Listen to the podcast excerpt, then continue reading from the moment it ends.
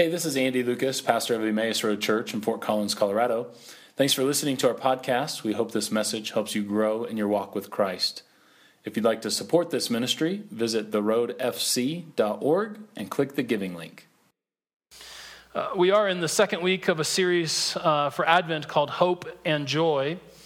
Uh, as you may know, hope and joy are two of the four Advent themes, uh, but rather than covering all the Advent themes this year, we're diving in a little bit closer uh, on these two themes.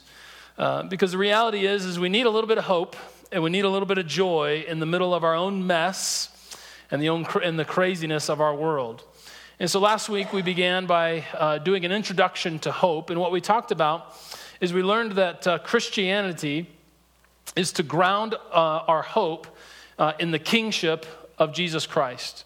Uh, that as Christians, as the people of God, our hope is not grounded in the accumulation of things. Our, uh, our hope is not grounded in the security of the borders around our home or land, uh, but rather our security is found in the kingship of Christ, who is sovereign over all of the nations. Uh, but we also talked, uh, took some time to talk about doubt um, and how doubt and uncertainty uh, doesn't have to mean a loss of faith and hope, but can actually be part of the journey toward greater hope uh, and a deeper joy. And so, as we continue our journey uh, together of discovering more about hope and joy in the midst of our own stuff and the world's mess, I invite you this morning to turn to Philippians chapter 3. Uh, this is a message that's going to serve as a bit of a bridge for us uh, as we kind of move from talking about hope this week to move to talking about joy next week. This will be a, a bit of a bridge. But Philippians chapter 3, verses 15 through 21, uh, you can click there, you can look at the screens, you can turn there if you'd like. Uh, but I do ask those who are able uh, to stand for the reading of God's word. And uh, as has become our uh, custom, go ahead and stand, that's right. Don't be shy. uh, after I'm done reading, I'm going to say this is the word of God for the people of God, to which I invite you to respond uh, with a loud and bold thanks be to God. But let's read Philippians chapter 3, beginning with verse uh, 15. The heading here in most of your Bibles will probably be following Paul's example. Uh, it says this All of us then who are mature uh, should take such a view of things. And if on some point you think differently, that too uh, God will make clear to you but only let us live up to what we have already attained. So join together in following my example, brothers and sisters, and just as you have us as a model, keep your eyes on those who live as we do. For as often as I have told you before, and now tell you again, even with tears, many live as enemies of the cross of Christ.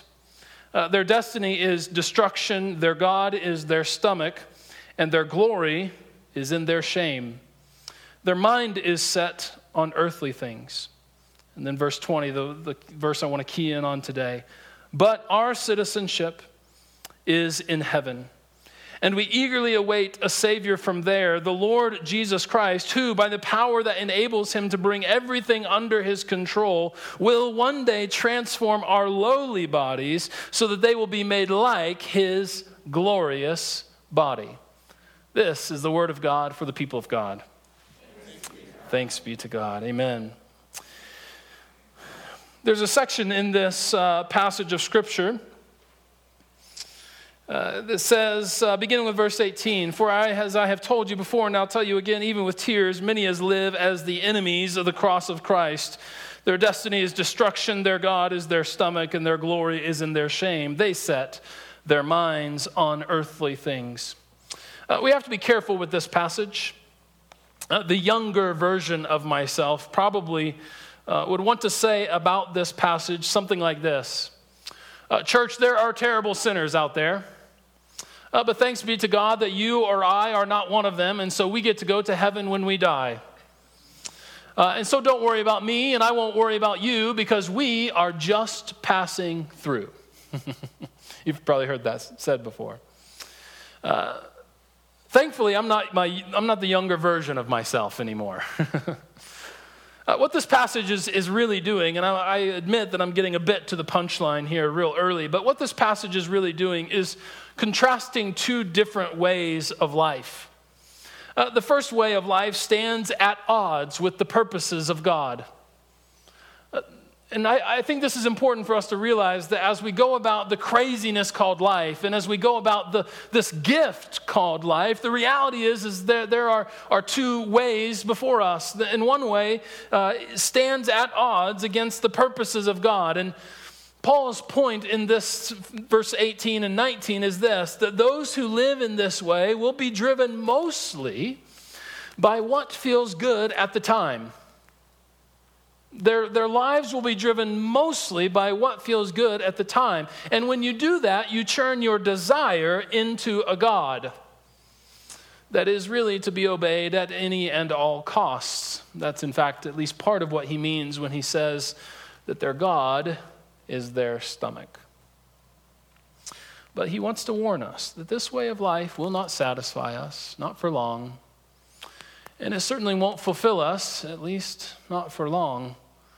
And the real warning is actually that when we live in this way, at odds against the purposes of God, his warning to us is that it will ultimately lead to our own destruction. Uh, that is to say, that, that sin has its own consequence built in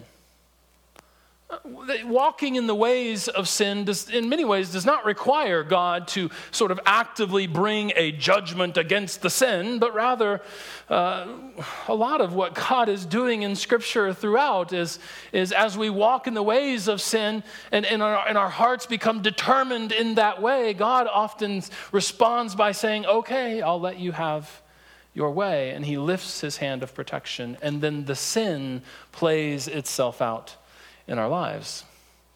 Uh, many theologians believe that this is what the scripture talks about when it talks about the judgment of God. The judgment of God is not a Zeus like character with a lightning bolt ready to strike anyone who he sees sinning, but rather the judgment of God is God lifting his protective hand uh, and allowing sin to have its way in our lives. And I think that, that this, there's at least evidence of that in this passage that uh, that walking in the ways of sin, walking in, the, uh, in ways that are at odds with the purposes of God, will ultimately lead then to our own destruction. But thanks be to God, there is another way that is made available to us. And Paul uses a particular kind of language to articulate this way of life, this alternative way uh, to at, living at odds with the purposes of God. And he says the second way of life is a life lived as a citizen of heaven. And he says these citizens are eagerly awaiting a Savior who rules over all of creation to come and to fully establish his rule. And his power is strong enough to overcome death so that even our own bodies will be resurrected.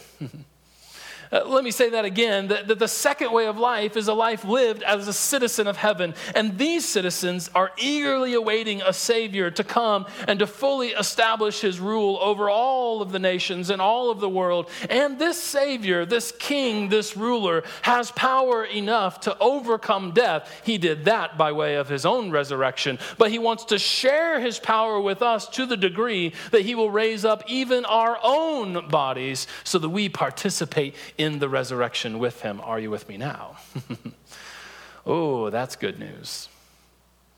You see, for these folks, for these citizens of heaven, hope is the, our, hope is not that we will someday float out of here, but rather that one day God will come our hope is not that they will exist forever as souls in a disembodied heaven in the sky, but rather their hope is that they will live re embodied in a world in which Christ the Messiah fully rules and fully reigns.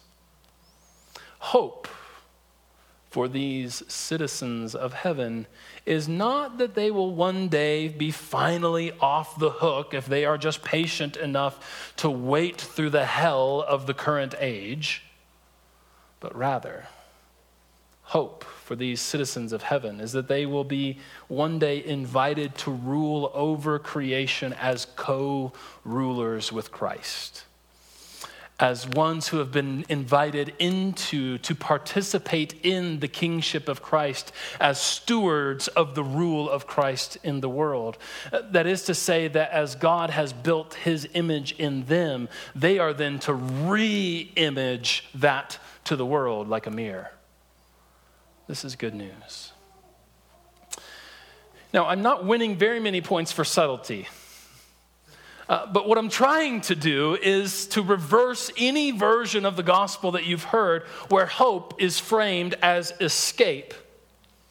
And in fact, supplant that and replace it with a truer version of the gospel where our hope is bodily resurrection into God's new world, where we serve as stewards of God's rule over all of creation. Uh, that's what I'm trying to do. And as I've said, I'm not winning very many points for subtlety. Uh, because I want to make, I want to make sure that we understand the, the, the foundation of Christian hope. Last week we said in our introduction that the foundation of our hope is the kingship of Christ. That, that Christ is sovereign over all of the world, that he has established this, this kingly rule, this thing called the kingdom of heaven that we hear about all the time in the Gospels, particularly the Gospel of Matthew.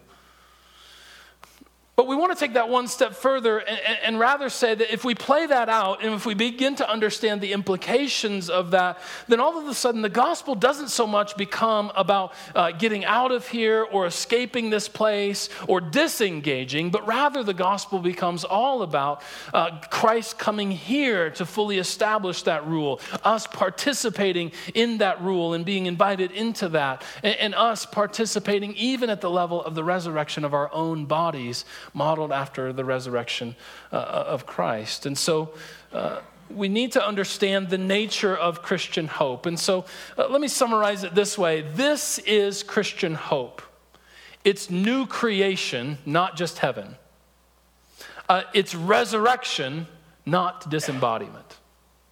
It's resurrection, not disembodiment. Now, over the years, I've spent actually quite a bit of time uh, developing this idea from the pulpit. If you've been around here for any amount of time, you've probably heard me say something like that again and again and again. And you're probably thinking now, oh, here he goes again uh, with all of that hope and resurrection and new creation stuff? Well, if you're anything like me, uh, you need to be reminded of that every now and then. So trust me, I don't feel bad about saying it again because I forget my own sermons, so I don't have very high expectations for how much you remember. Uh, and, and, so I, I, need to remind myself, and I want to remind you. Uh, but I've spent quite a bit of time over the years developing this, and, and, you can go back and listen to any number of podcasts. Perhaps I should as well. Uh, but in particular, we've done multiple series through the book of Revelation where we really develop this idea. But this is not my task this morning. My task this morning is I want to focus on this interesting phrase that Paul uses to describe the hope of people walking in the ways of God. And that is that he uses this phrase, citizens of heaven. Citizens of heaven. Um, if, if all we do is sort of take all of our own opinions or understandings or uh, preconceived notions and then read them into the scripture, uh, then when, when we read a phrase like citizens of heaven, what we probably will immediately understand is Paul is assuring them, hey, you will go to heaven when you die. Uh, any talk of heaven, largely for the, the modern and postmodern American church, almost 100% deals with the afterlife as we, as we read into it. And so when we say, you, but you are citizens of heaven, uh, as I said, my younger self probably would have said, thank God I'm not one of those terrible sinners and I get to go to heaven when I die because I'm a citizen of heaven. Uh, but we need to ask really important questions about what Paul is actually trying to do and what he actually means when he says that. And as I hope that you'll understand by now, it is certainly not my opinion that when Paul says citizen in heaven, he, uh, he does not mean that I get to go to heaven when I die. But I would submit to you this morning that rather citizenship is Paul's way of speaking about a way of life and how we are to act. Uh, this is uh, in a book called Philippians. Uh, it was a letter written by the Apostle Paul to the church in Philippi. Philippi is a Roman colony. Uh, what that means is it's a, it's a place where it's under Roman rule, but it's not in Rome. Uh, it's not in prop, Rome proper within the city limits. It's a, it's a, satellite campus of Rome. And as such, there are soldiers that have fought for Rome, uh, but there are also uh, well, lots of non Romans, people who aren't from there and, and don't participate in that culture. But it is a Roman colony. And so the, ro- the role of those Romans living in Philippi outside of the city was to bring Roman culture to bear in Philippi. Uh, they were called to, uh, we'll say that again, make sure we understand this. They were called to bring Roman culture to bear right where they were in Philippi. And if we understand that and we, we sort of switch our mind around, so we're not so much thinking about all uh, of the afterlife when we hear the term heaven, but rather understand citizenship in heaven, uh, being that Paul may be saying that you are to bring the culture of heaven to bear right where you are.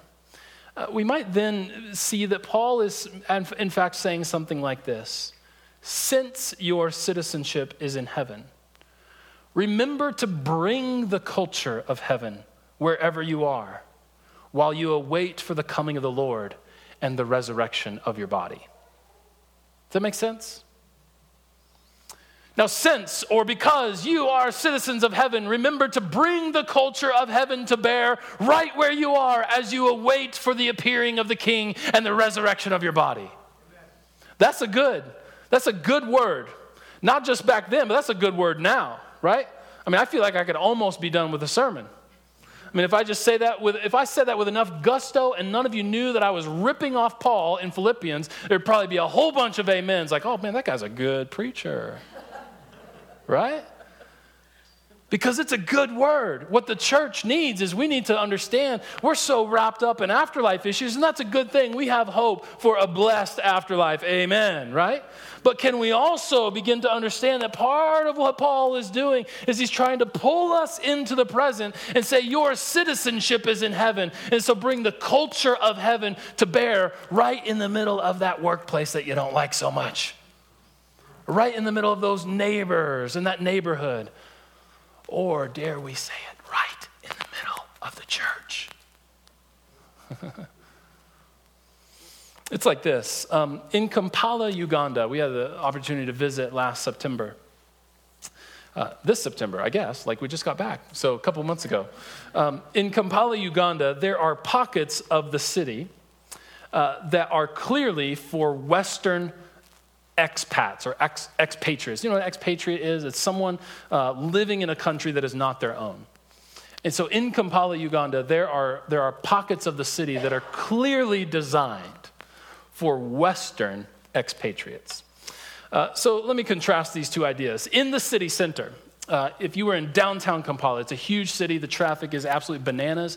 If you think the traffic is bad as you're going from Fort Collins to I 25 down to Denver, uh, you do not know bad traffic. I mean, Kampala is absolute bananas. Um, three lane highways are turned into six lane highways, uh, people, like trucks driving on the sidewalk, uh, pedestrians walking in the midst of all of that mess. I mean, it is absolutely craziness. Um, in the city center, in downtown Kampala, where African culture is prominent, you can go to restaurants like Shaka Zulu. And if you go to Shaka Zulu, you can order uh, goat palau. I've got a picture of goat palau. Uh, Jeremy, you want to pull that up? Here's a, here's a dish. Nope, that's not it. That's goat palau. What goat palau is, is uh, it's, it's a dish of goat meat uh, rice, uh, pinto beans, and uh, matoke. Uh, matoke is a very green banana that is uh, smashed to the consistency of mashed potatoes. And then in the middle, there's some chicken broth, uh, which you can dip the matoke in the, because matoke has no taste. Uh, there's no taste to matoke. It is just calories in your body to fuel this thing, right?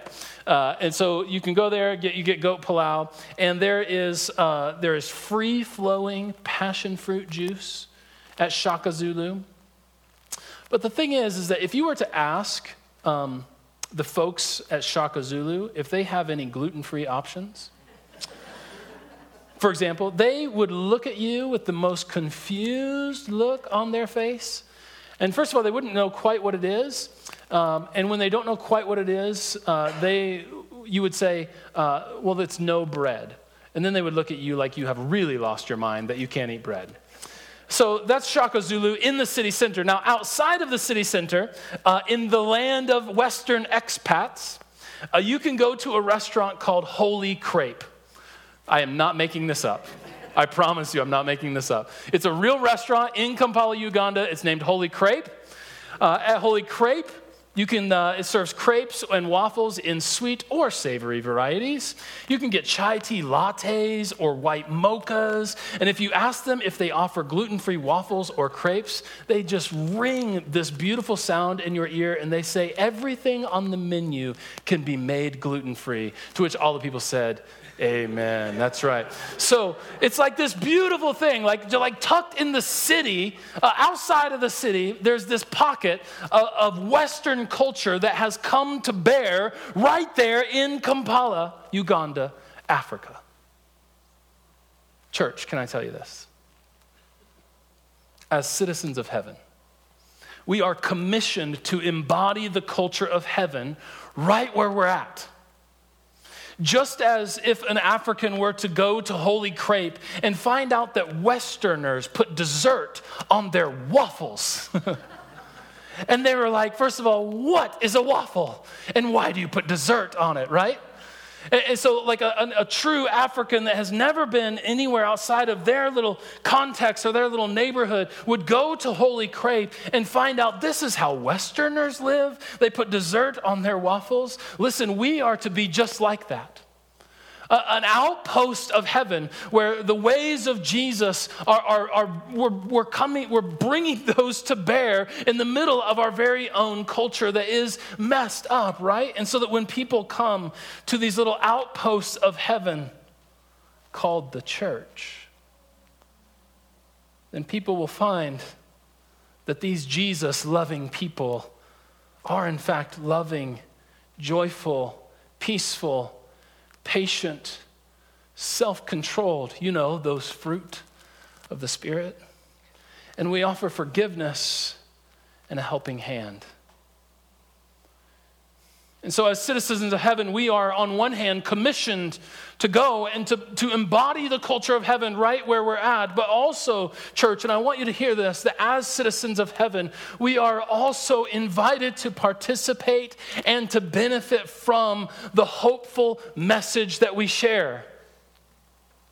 That is to say, that just as an expat goes to Holy Crepe to find a piece of home, so Christians in the genius of God are invited to participate in a community called the church where we can participate in the culture of heaven.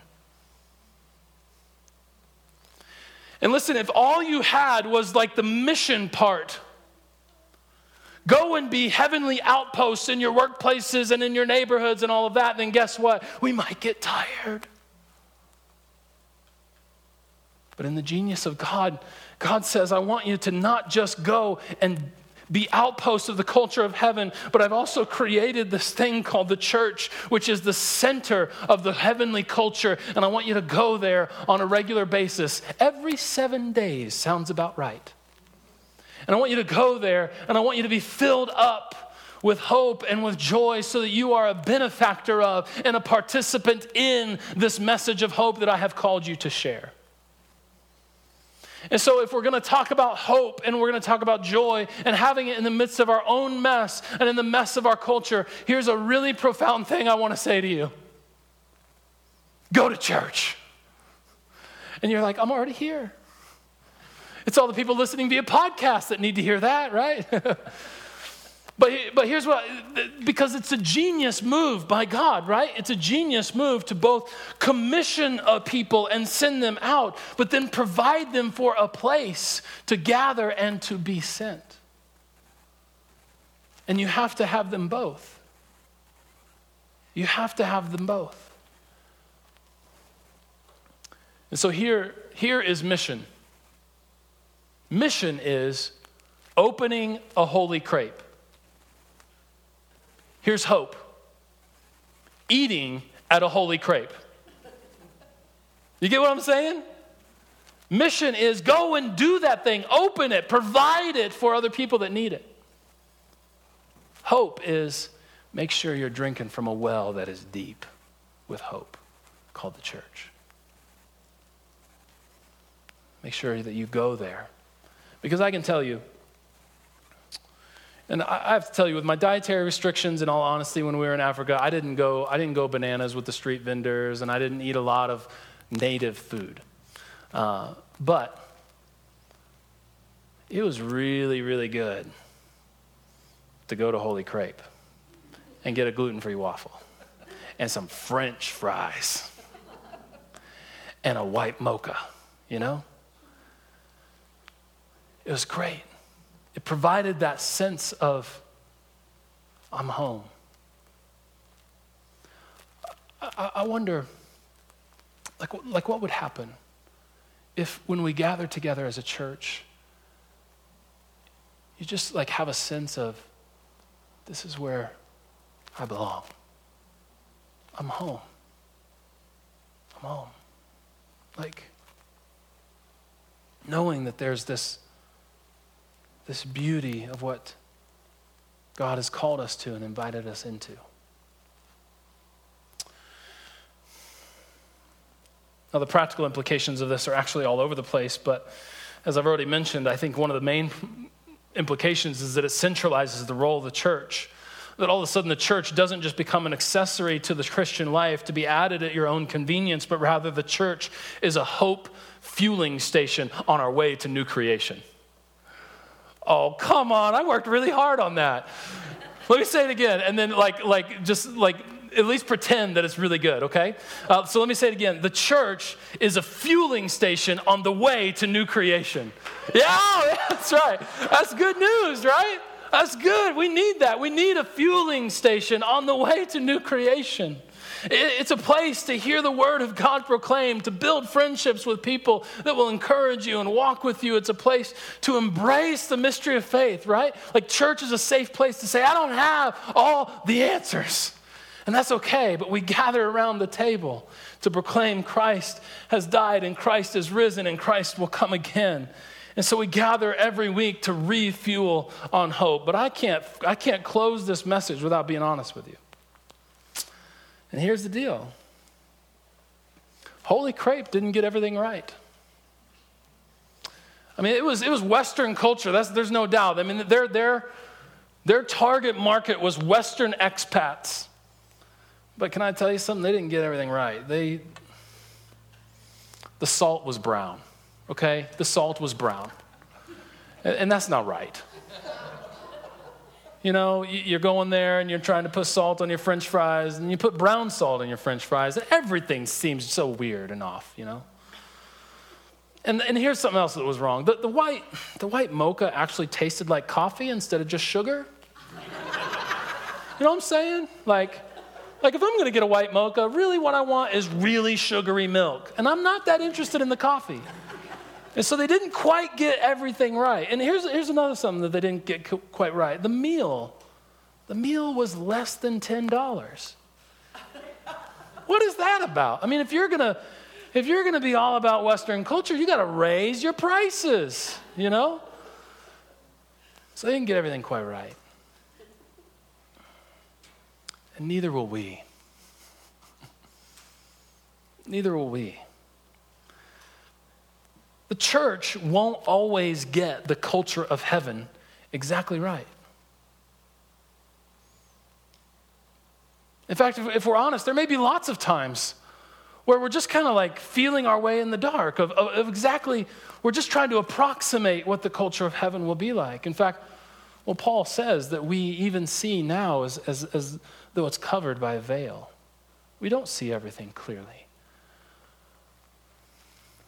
But just like Holy Crepe in Kampala, Uganda was trying to provide a, a haven for Western expats, so the church is called to provide a haven for anyone who needs hope and joy and forgiveness and mercy and a place to belong, a place to be assured of the love of God. And the best that we can do is approximate that. I mean, the best that we can do is, is sort of like lean into both the witness of Scripture, uh, the, the tradition of the church, the, the infilling and, and, direction of the Holy Spirit, to lean into all of those things and, and say, God, we may not get it always right, but we're leaning into just exactly what it means to be an outpost of heavenly culture in our world and in this place. And, and you can make that as specific as you want. You could say, heavenly outpost in the world, heavenly outpost in the United States, in Colorado, in Fort Collins, in this neighborhood. And that's what we're trying to do. And we're not always going to do it perfectly. And the sooner we come to terms with that, the more free we will be to keep pressing in. But man, if I have found anything, it's like as soon as you are, as soon as you cut yourself off from grace, is the second you become so frustrated so quickly you don't want to do anything. And so, if we, as the people of God, and, uh, and you, as a person of God, are willing to give yourself a little bit of grace, you're not always going to do this just exactly right, then we're going to free ourselves up more and more to keep pressing in and keep exploring and keep listening to the Spirit to say, God, what can we do to bring heaven to bear right here and right now? Because, as Paul says, but you are citizens of heaven. And as you are bringing the culture of heaven to bear right where you're at and awaiting the king of all the nations to fully, to fully establish his rule, waiting with hope that one day our own bodies will be resurrected. And so, this is my invitation to you this morning. Number one, make sure that you are refueling your hope at the imperfect fueling station called the church. And then, after refueling, go and open a holy crepe. Go and be an outpost of heaven right? That's what we're called to do because our world so desperately needs it. Our world so desperately needs it. And so let's do both. Let's stay in touch with our mission, but also stay connected to our hope. Amen. Amen. Let's say a word of prayer and I'll lead us to the table with long sermons and baby dedications and all of that kind of stuff. We're running out of time. So let's pray. Heavenly Father, thank you for speaking to us today, for walking with us through this time together. And I pray now that you would be with us as we gather around the Lord's table. Um, may we experience your presence and your blessing. May we take in your very life as we proclaim and embody and live out the mystery of our faith that Christ has died and Christ is risen and Christ will come again. Lord, may this be a blessed Advent for us all as we participate in the longing for your coming. We pray these things in Jesus' name. Amen.